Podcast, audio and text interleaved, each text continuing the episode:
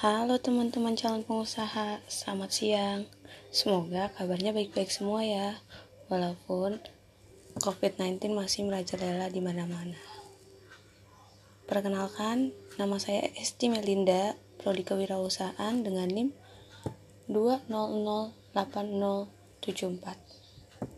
Di sini saya akan berbagi info tentang materi yang telah dibacakan oleh Pak Budi Rahman SPD.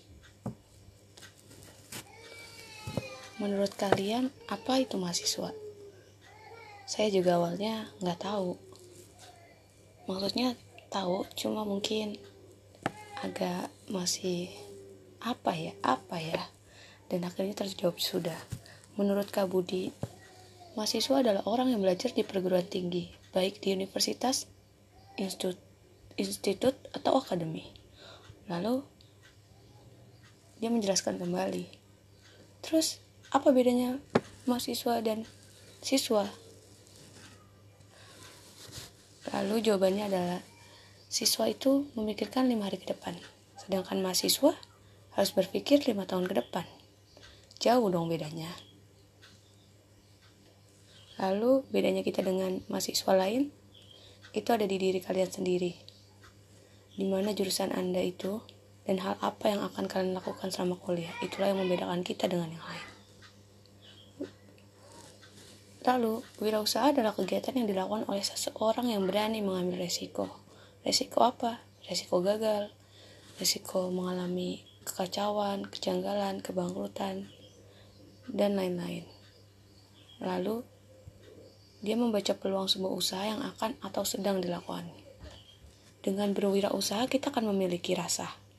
Rasa apa itu? Rasa percaya diri, mampu berkreativitas, dan berinovasi berorientasi pada tugas dan hasil, berani dalam mengambil resiko, berorientasi pada masa depan, dan mampu memimpin atau memiliki jiwa pemimpin.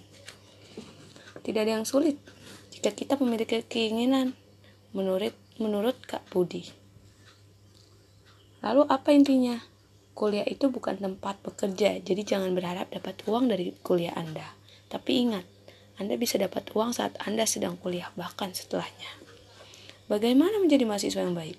Jalani, nikmati, enjoy, produktif, perbanyak link, jadikan kita berbeda dari yang, lala, yang lain. Lalu bagaimana jika kita berpikir salah jurusan? Sekarang itu bukan saatnya merasa berasa di posisi paling benar atau sebaliknya. Jadi enjoy.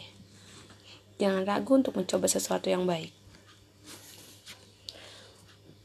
Jadi menurut saya kesimpulannya adalah jangan takut untuk memulai usaha, jangan memikirkan untung atau rugi di awal.